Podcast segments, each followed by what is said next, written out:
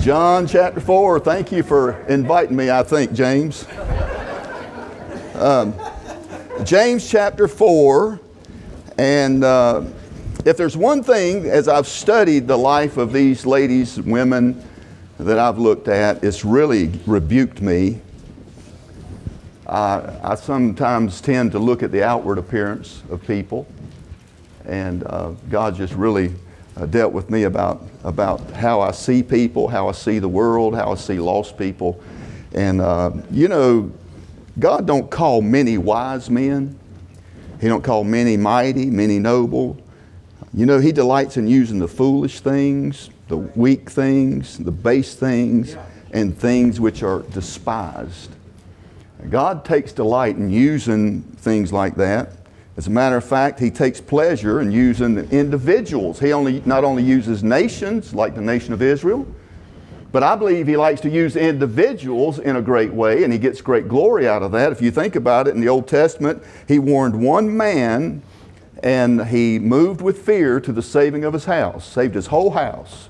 That one man actually saved the whole world because of that one man. You think about the one who God called to go out into nowhere where he didn't know where he was going, and he made him the father of many nations. You think about that one baby that was taken out of a muddy river, how God used him to free and lead uh, many people. I mean, God uses one, is my, what my point is. He saved one harlot, and she became the grandmother, the great grandmother of the sweet psalmist of Israel, the king of Israel.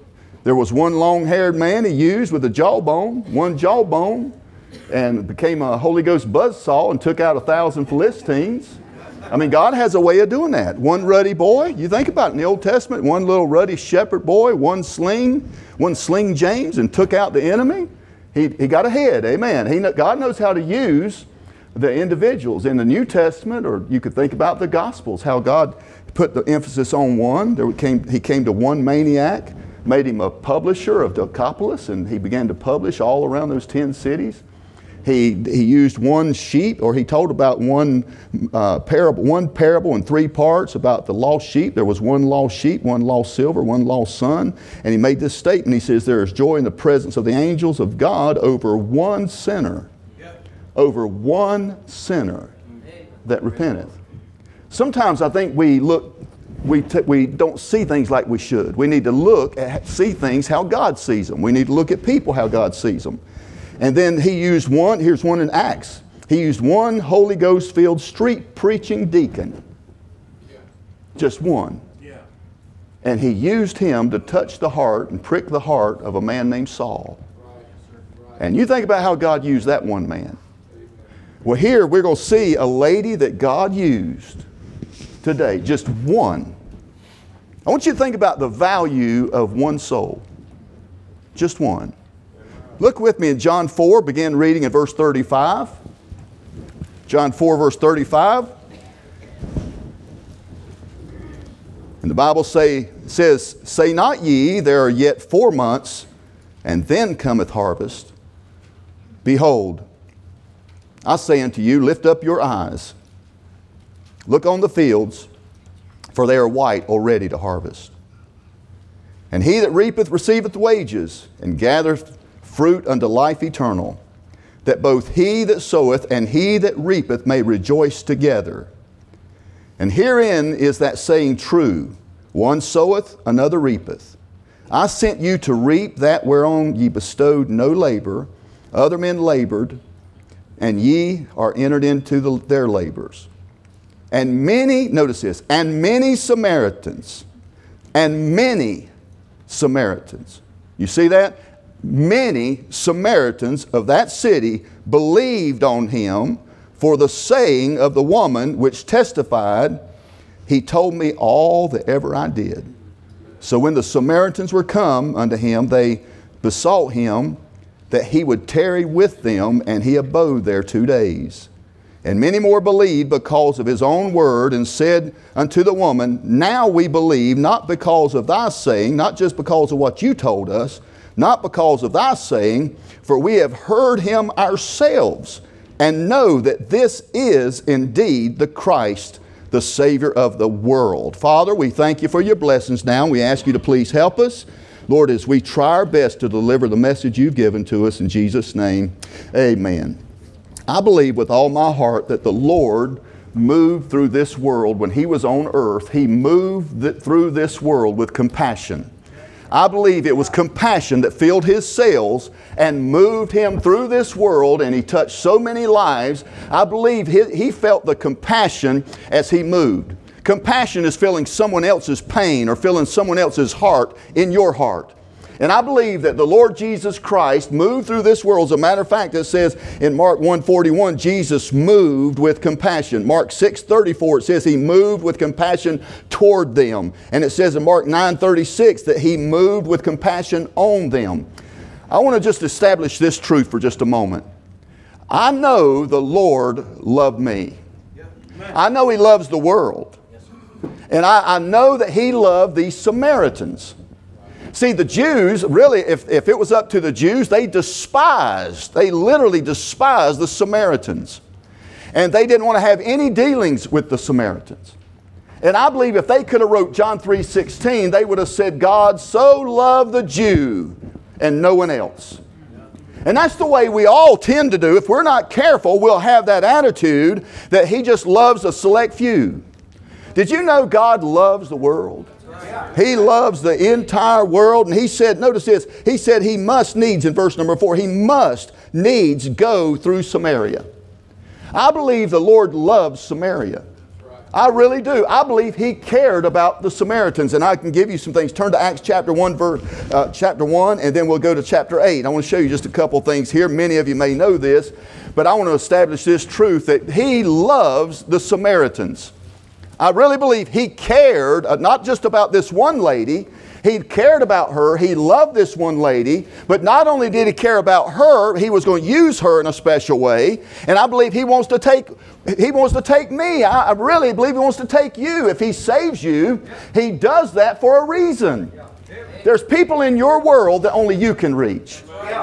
I can't reach them. I can't touch their heart. I can't touch their life. But there's people in your individual world, every man, every woman, every single child in here, God can use you to touch people in your world. And I see that here. The Bible tells us that he must needs go through Samaria. In Acts chapter 1, let me just uh, tell you, this is the Great Commission, if you will. This is what the Lord had already told the disciples. You go after he died, was buried, and rose again. He gave a, he gave a commission to them. He says, You go into all the world. And then he, you know, of course, he said, You go back and you go be endued with power. So the disciples went back and the prayers went up, the power came down, the preaching went forth and people got saved and got in. You know they got saved. But the problem was they just wanted to hang around Jerusalem. Because Jesus told them in Acts chapter 1, verse 8, He says, But ye shall receive power after the Holy Ghost has come upon you, and ye shall be witnesses unto me, both in Jerusalem and in all Judea, and where? And in Samaria, and the uttermost parts of the earth. Well, you know the story. People started getting saved in the book of Acts. God started adding to the church. It began to multiply in the church. And God started to do a wonderful thing, but they were wanting to hang around Jerusalem. Look at, that was Acts chapter 1, verse 8. Look at chapter 8, verse 1. The Bible says, and Saul was consenting unto the death. Now, here, of course, it cost them. Persecution came in. Prayers went up, power came down, preaching went forth, people got in, but persecution began to rise. And why did that happen? I believe we can see why it happened. In Acts chapter 8, verse 1, it says, And Saul was consenting unto his death. At that time, there was great persecution against the church, at, uh, which was at Jerusalem. And uh, they were all scattered abroad through the regions of Judea and Samaria. You see that? Except the apostles and devout men carried Stephen to his burial and made great lamentation over him. And Saul, notice this, made havoc of the church, entering into every house and hailing men and women, committed them to prison. Therefore, because of this, you see that? Because of this, it says, therefore, they were scattered abroad and went everywhere preaching the word then, after the persecution, then after the trouble, then Philip went down to the city of what? Samaria. What am I saying to you? Sometimes the Lord, God loved those people so much that He knew that He was going to have to pull the fur out of the nest.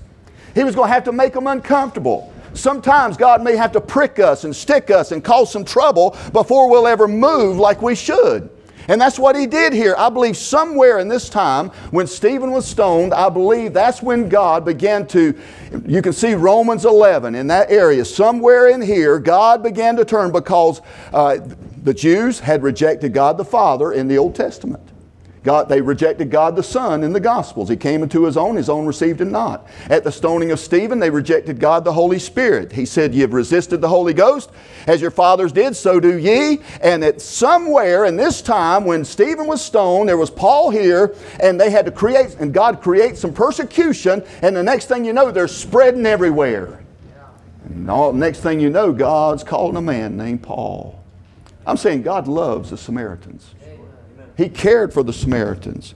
And I see the will of the Savior here. I see a willingness to come. He was willing to go to a place called Sychar of Samaria. This place called Sychar was called that. It was named that because it means lying drunkards. Drunkards, liars. I mean, he came to a place that was despised by the Jews. He came to a place that was not pleasant to go to. But he went to this place and he came to a messed up house, a messed up woman, rather, messed up life, who was shunned by religion. And you see him here, but why did he come to this place? He's not willing. The Bible says that he's not willing that any perish. I'm glad he's a God like that. He cares for you. He cares for the individual. He cares for that person who's despised and rejected of religion, of whatever, and living a life maybe with drunkards. But here's the thing that got me. I want you to see this, this precious woman. He came, I'm glad he came to me.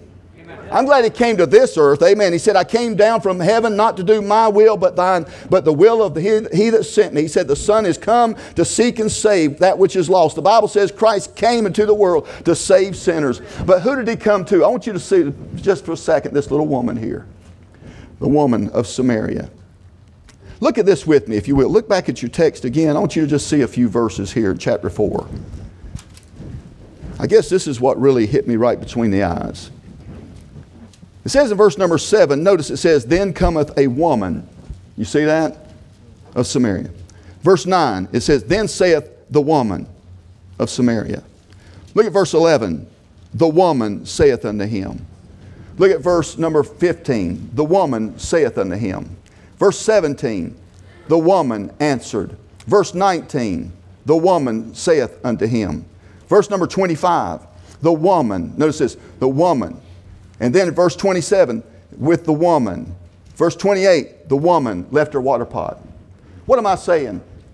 I'm saying the emphasis isn't on the Samaritan, the person that was despised, or the place that was despised. The emphasis is on the woman, on the person, on the individual. I don't see anywhere in my Bible, I call her that all the time. A lot of people call her the Samaritan woman. What if she was living in Sodom, in sodomy, in Sodom? Would they call her the sodomite woman? You understand what I'm saying? The emphasis is not on where she came from. Yeah, that's good. It's not where who she was raised by. Yeah. I really don't believe this woman had one bit of choice in where she would be born. Yeah. I don't think really she had any choice or she didn't have any way to, to fix it to where who, who would what home she'd be born into. She could have been born in a drunkard's home.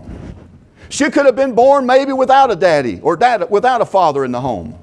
She could have had bad relationships, married maybe a drunkard and then another drunkard, and she had five bad relationships. And she got, I don't know if some of them died from alcoholism. I don't know if they died or if she just left them. Listen, the thing is, I judged her in my heart, and honestly, I don't know what was going on in her mind. I don't know what was going on in her heart. I don't know what was going but I know the Lord did.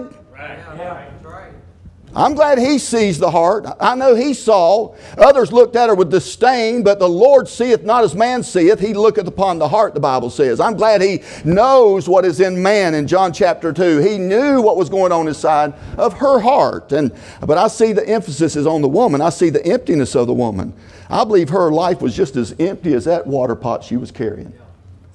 I really do. I don't believe. I believe she had a craving and a longing, and a, she needed something to satisfy her soul. She had an empty life. She had empty relationships, empty dreams, and I believe that she was carrying that same empty pot every single day. Every day she had to go get something, and she carried that empty pot with her every single day. Did you know God wants to fill our life? He came honestly to save us that we might have life and that we might have it more abundantly. The Bible tells, He said, I am come that they might have life and have it more abundantly. John 10 10. He said in John 11, uh, 15 11, These things have I spoken unto you that you might have joy in you and that your joy may be full. He wants us to live a full life. Amen. I believe that's, I'm, honestly, we're all running on empty a lot of times, but He wants us to live a full life. The Bible speaks of being filled with the knowledge of His will, being filled with fruits of righteousness, being filled with the Spirit of God, being filled with comfort. And I'm afraid, honestly, most people have a great big void, a great big empty spot that only God can fill. I want you to see the weariness of Sychar. This place called Sychar. I see, look at this in verse number six. Notice this. Verse number six Jesus, therefore, being wearied in his journey. It was the sixth hour, the sixth verse, and he was about to deal with a woman that had had six bad relationships. Verse six, then she is the sixth hour. I think that's, uh, you can see the number of man there. And the Bible says that Jesus was wearied. Listen, Jesus was 100% God and 100% man. He was, he was 100% deity and yet at the same time 100% humanity. Jesus came in this world, the Bible says, without controversy. Without, I'm not going to even debate it with you, without controversy. Great is the mystery of godliness. God was manifest in flesh. Flesh. He, I'm glad he came to this world, but he put on flesh. The Bible says in John 1.14 that the Word was made flesh and dwelt among us. Hebrews 2 9 says, but we see Jesus made a little lower than the angels. Amen. The Bible says he, we, in Hebrews 10 5, there was a body that thou hast prepared me I'm glad that He came and Jesus put on a body, a body, a flesh and fingernails and hairs. He was actually a holy God, but He was manifested in flesh. And this flesh gets weary. The body gets tired. And Jesus actually got so tired that He had to sit down on the well. 100% God and 100% man. But I don't think He was the only one weary in this picture. I believe there was a weary lady here too. You think about how tired of her life she may have been. I mean, she, you see that it was because of the day. It was the sixth hour. I'm sure it was hot. That's about high noon. She's probably weary of the heat and, and the hard work that she had to do, and that she was weary of the dirt, constant thing of removing dirt and dust from her life, and as a constant thing of working with that. I believe she was weary with drawing. The well is deep, it says in verse number 11. Did you know one gallon of water weighs eight pounds and 8.34 pounds? I mean, I, you can imagine just going to that well and, and dropping that, that pot or whatever she had down in that well. I think that well, Jacob's well, they say is about 100 foot, 150 foot deep. It's still there today. Water's still flowing in Jacob's well. And she had to lower that bucket down all the way 100, foot, 100 feet, 150 feet, get that water, pull it up all the way up, and then she'd have to put it, maybe carry it on her head, but she'd have to walk into town. And she did that every single day. I'm sure she probably got weary living the same life over and over every single day, just getting in that routine. And you know, there's people like that, just like that today, still going to the same watering hole every weekend and, and drawing and, and drawing that water or that, that wicked water or living a wicked lifestyle and they leave unsatisfied, can't satisfy them, have to keep going back week after week, week after week. You know, they just get in a rut. Amen. I've, I've gone through Virginia or Tennessee and gone through those mountains. You'll see the cattle graze. My heart rate just slows right down when I go in those mountains and I, I see those cattle grazing in slow motion. I see them on those hillsides. And a lot of times I'll notice that and I'll see a path, one path, walking up through those, going up through those mountains. And those cows will walk that one path from the stall to the pasture, and then they'll walk back up that path all the way to the stall, back and forth every day. That's kind of what we do, do the same thing. A lot of times, if a lost man, I mean, they just got the same routine going back and forth, back and forth every day, and they make they, their life get in a rut. In a rut. And a rut is nothing but a grave with both ends knocked out. And that's what these people, that's what this woman was doing. I believe her life was in a rut. She was dry. We get weary. Did you know Jesus got weary? I know Paul said, Be not weary in well doing. But did you know he got weary? He did. He said it, but he got weary in his perils. He said, In weariness. I know we all get weary. But the thing is, we can't get weary of the work. We might get weary in the work, but we can't get weary of the work we had. God's got a great work for us to do. And I believe that we get weary, but we got to watch out for that weariness. Amen. She got weary. I believe he got weary. Now, here's what I want you to see look at this well. Notice the well that saves. We see a description of this well here. I, I believe this wasn't just any well, I believe it was a, a great well. It was a precious well. It was dry. You think about how dry that land was. Did you know that water in that day was precious? It was, it was more valuable than gold. You can't live without water. I think, I think it's like three days. They say you can't, you can go like three days without water and then you start to break down. You get fatigued, and the next thing you know, your organs will start to shut down if you don't have some kind of water. So, I mean, it was something they had to have. They couldn't go and just press a button or turn a knob or pump a pump. No, they had to, they, it was precious to them. So I see it was a precious well. It was providing well, provided life for Jacob and all of his family. It was Jacob's well. And so it was very precious. It was a particular well, no well like this well. It was a special well. Amen. It was a plenteous well, had plenty to go around once they got it. But Nate, think about this the digging of the well. How did that thing come into being? What a picture of what the Lord did for us. That well Think about what it took to dig that. Somebody had to see the need. Jacob saw the need. He said, I've got to have some water or my family's going to die. They're not going to make it. He saw the need. Next thing you know, he paid the price. Somebody had to dig the well. A 100 foot well, 150 foot well. And as they began to dig and pay that price, I'm sure there was a lot of pain involved. Probably blisters, busted knuckles, I mean, uh, sore shoulders. I'm sure there's a lot of pain involved with digging that well. He, somebody had to go down into that deep, dark pit. And they had to stay until it was finished. And then, once it was finished and they came up with that water, somebody had to come up out of the pit. Isn't that what Jesus did for us? Aren't you glad that He cared enough for you and for me that He came to this world? In the fullness of time, God sent His darling Son into this world. I'm glad He came and He put on flesh, hair, and fingernails so that you and I, and He suffered for all mankind as the precious, holy Lamb of God without any sin, without any blemish. He came to this world holy, harmless, undefiled, died as the sacrificial Lamb of God, went to the cross, died on the cross, went down into the heart of the earth Thank God he came up again, and now we can have springs of living water as a result of that. Amen. Then I see, notice this, I see the description of the well, I see the digging of the well, but then I see the drawing of the well. Notice this, the water, she came to draw water. But actually the water drew her. Right? Isn't that what happened? I mean, something kept bringing her there.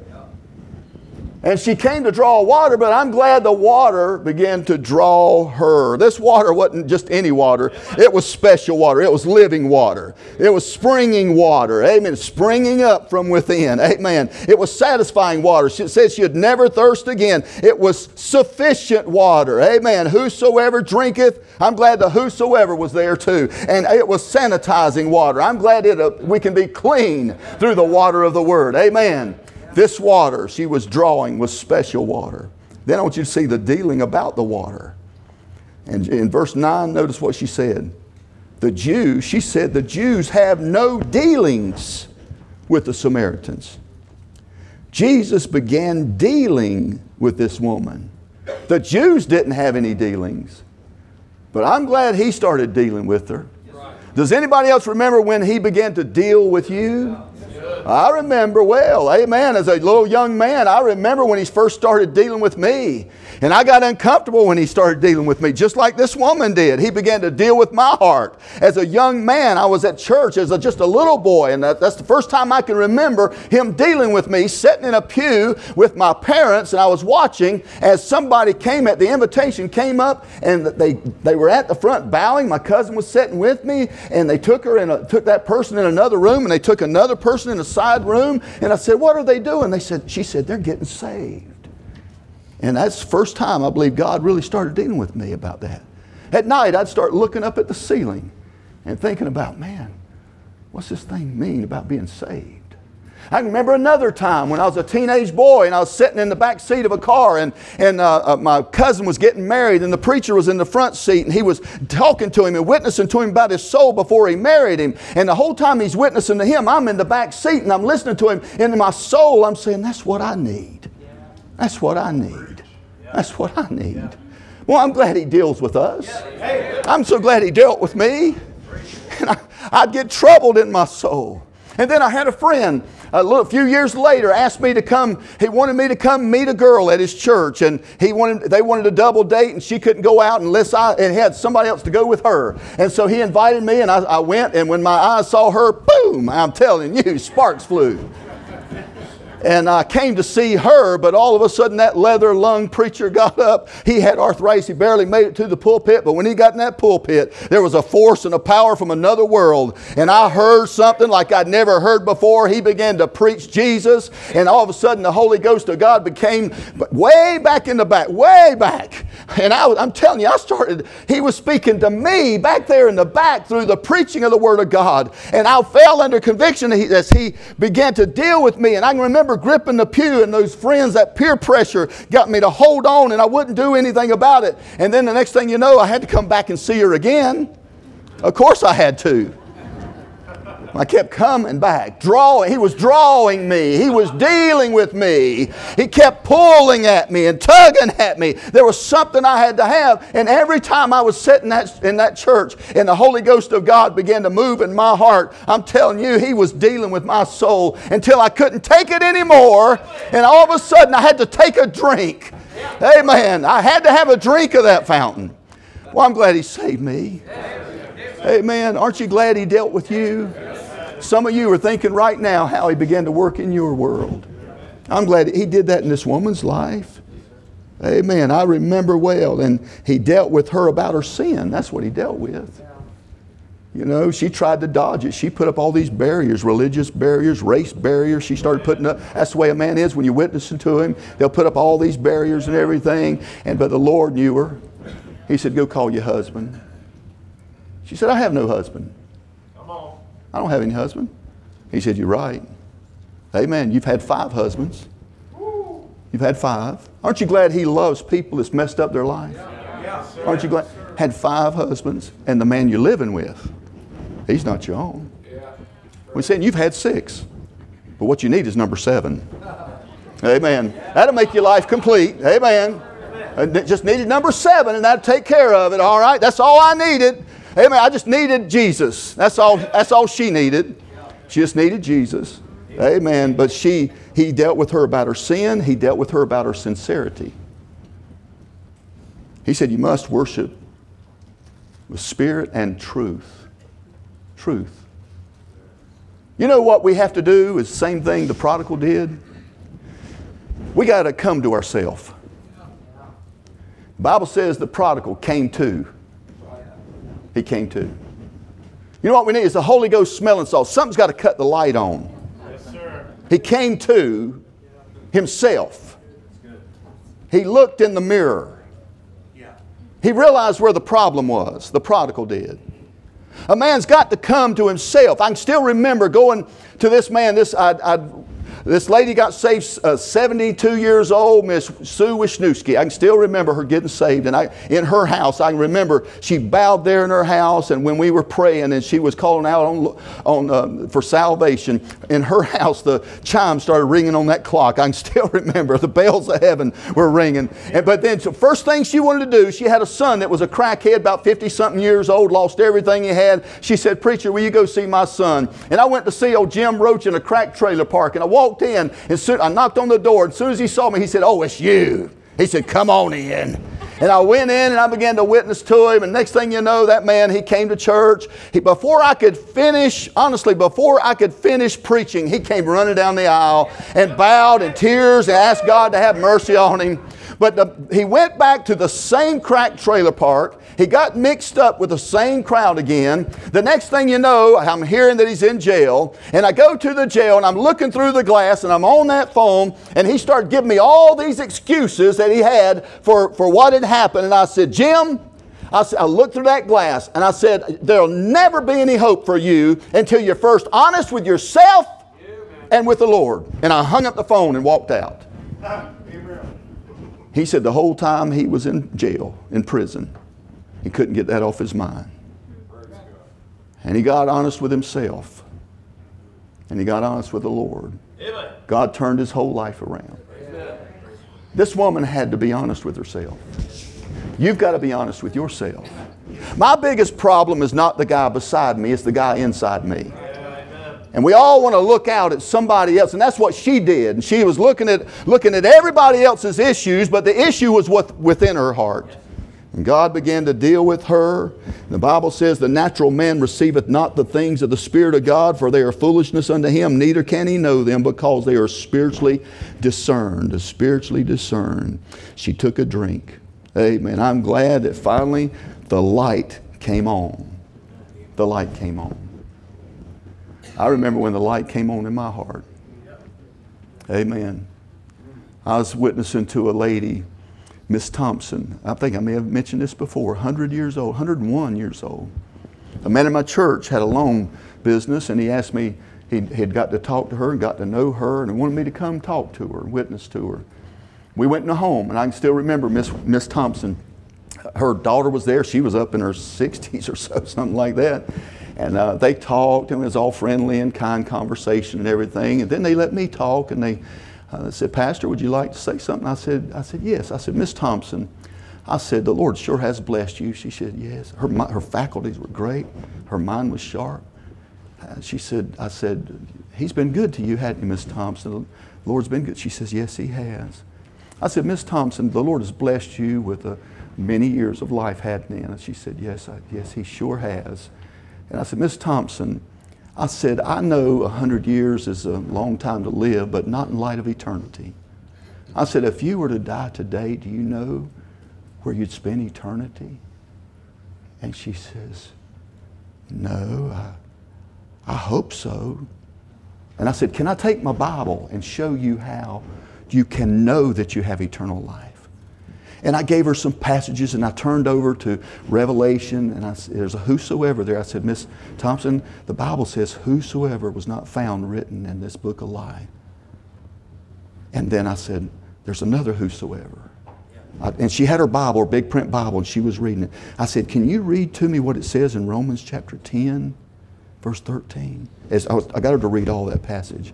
And when she got to verse 13, she, she was reading it. She says, For whosoever shall call upon the name of the Lord. She stopped. She looked up. And she says, That means me, don't it? I said, Yes, Miss Thompson, that means you. And she trusted Christ. She bowed right there. You know what happened? The light came on. You know, it takes God. I can't save anybody. All I can do is try to get them to the well. Amen. And they, they're the ones that has to take a drink. Yeah. Amen. Amen. And here's the thing I want to leave you with. I want you to see this witness. She turned into a witness. Amen. After the confrontation, she had to get face to face with the truth. After the communication, speaking to her heart. After the conviction, re- revealing where the problem was. Amen. In her own life. After convicting. And then after the convincing. I, I, we've got a young lady in my church. She'll be here uh, maybe this week sometime with David, my youth pastor. But Melanie was raised in a religious home. She was Catholic. She was raised in her Catholic home. Good parents, good, clean, moral parents. She, she loved her parents. She respected her parents. She said the first time she came to our church, she fell under conviction. The first time she came, fell under conviction. And she kept coming back. She said, but she had to come to the place where she was convinced that everything her mom and dad had been telling her was wrong. They had been telling her things that the Bible was different about. But one day she was convinced in her heart that the Bible was the Word of God and this is the truth, and she trusted Christ as her Savior. Honestly, she called on the Lord and was gloriously saved. But this person, this lady, was convinced, then she was converted. When she was converted, she took that drink. I'm telling you, she changed. She left different than when she came. Amen. She came with an empty pot and she left with the artesian well. She dropped her pail, jumped the rail. Amen. Hit the trail and began to tail. Water was splashing everywhere. I mean, it was going everywhere. Come see a man. Come see it. She wanted to tell everybody she could. Aren't you glad, aren't you glad God cares for the individual? But not only does He care for the individual, He can use one person. He can use just that one. Lillian, just one of those little children. Just one. Just one. Who knows how God could use one of those little children at that school? By you leading them to that well. You think about David, just one young person. If just one of those young people would get a hold of a get a drink, a good drink from that well, who knows how God? You men and women that are on the street corner, you never know. That one person might get a good drink someday. Brother Ed, when you're out there preaching and pouring your heart out to a lost world, you might not think it's getting anywhere, but there might be somebody standing on the shadows, in the shadows, hearing the Word of God. Faith cometh by hearing, and hearing by the Word of God. You never know what that one individual. I guess I want you to, I want to leave you with this one thing the importance of one soul. Just one. Mothers, you mothers in here, you never know by you living a godly, wholesome, holy life. In front of that child, no double standards. Not coming to church living one way and living a different way at home. Living a life that's true with God.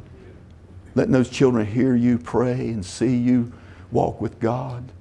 You never know the impact that could have on one of your, just one of your children. How God could use that.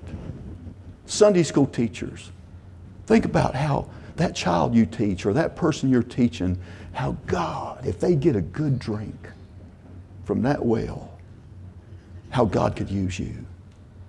This one, God used this woman to reach those Samaritans. I know He loved this woman, but He had, we look at things through a straw. He saw the big picture. He wants to, who knows how we could reach the world if we just zero in on the individual. Amen. Father, we want to thank you for your word. We thank you for the privilege of being here. And dear God, I ask you to bless your word, Lord. And Lord, may we have a greater thirst for your word and may we, Lord, carry that word to others and, uh, Lord, focus on that one individual. We pray in Jesus' name. Amen.